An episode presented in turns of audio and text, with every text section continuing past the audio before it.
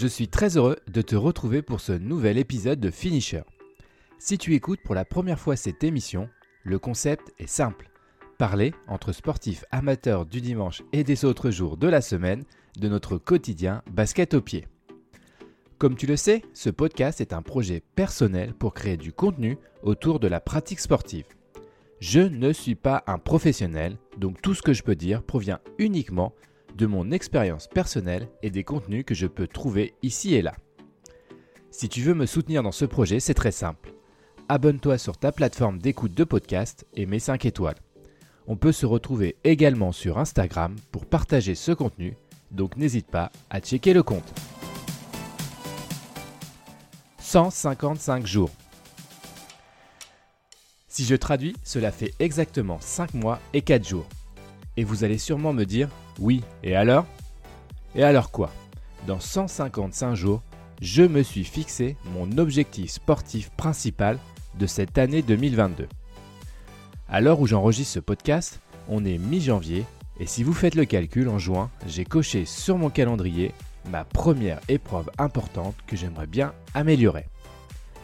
Et j'ai envie de te faire partager cette aventure de la préparation avec toi grâce à ce podcast je me suis dit, pourquoi ne pas se servir de ce contenu pour te parler de mon aventure jusqu'au jour J Alors bien évidemment, je ne sais pas si cela sera une belle histoire à écouter pour toi.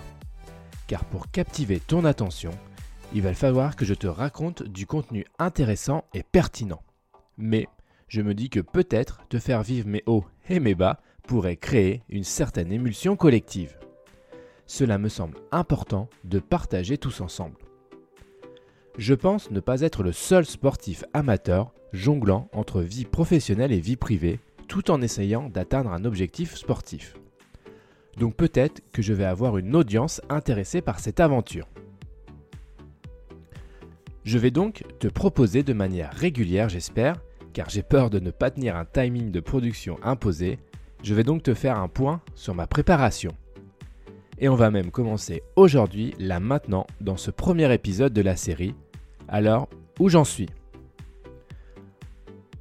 On est, je pense, encore loin de l'objectif pour commencer à planifier les choses. Donc pour l'instant, comme tu peux le voir sur le compte Instagram, je fais des sorties régulières en course à pied, vélo et natation. N'hésite pas au passage à t'abonner à Instagram, cela sera motivant pour continuer à partager ce contenu. Côté running, aucun schéma particulier, si ce n'est une adaptation des séances en fonction du temps que je dispose. Par exemple, j'ai pris la bonne habitude, malgré les températures basses, de courir le matin en semaine avant d'aller travailler. Je crois même que je vais consacrer un épisode à cette pratique qui semble réalisée par beaucoup de sportifs. En tout cas moi, j'éprouve vraiment un plaisir de faire du sport à jeun avant de commencer la journée de travail. Malheureusement, le temps imparti est limité, ce qui fait que je me limite à des séances de fractionnés.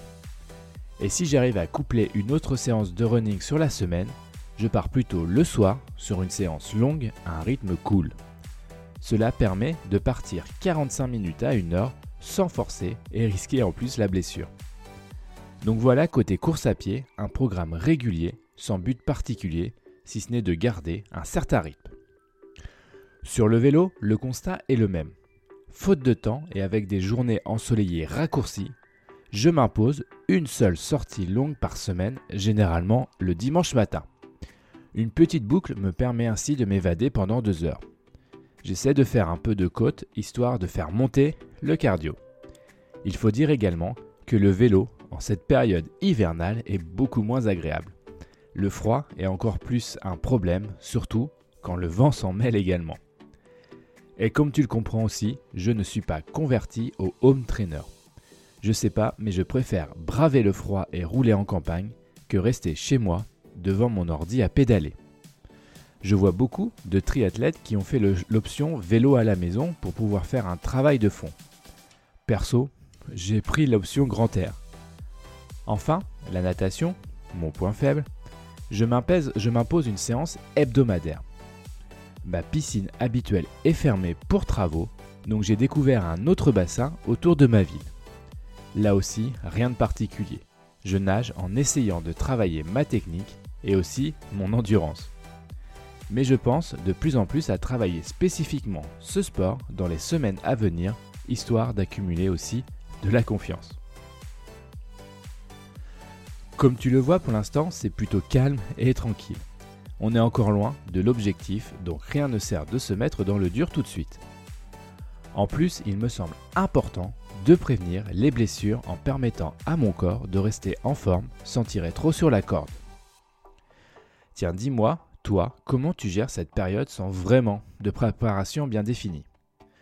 Maintiens-tu un minimum d'activité? Travailles-tu ton foncier spécifiquement?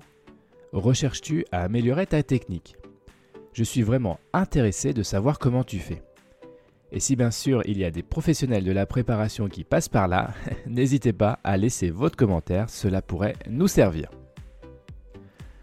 Donc voilà, je conclus ce premier épisode de cette nouvelle série que je vais essayer d'alimenter régulièrement. C'est important pour moi de partager cette, cette expérience à travers ce podcast. Et j'espère que le contenu te plaira aussi. Allez, plus que 155 jours avant le jour J, partageons cette aventure ensemble. A bientôt pour un prochain épisode.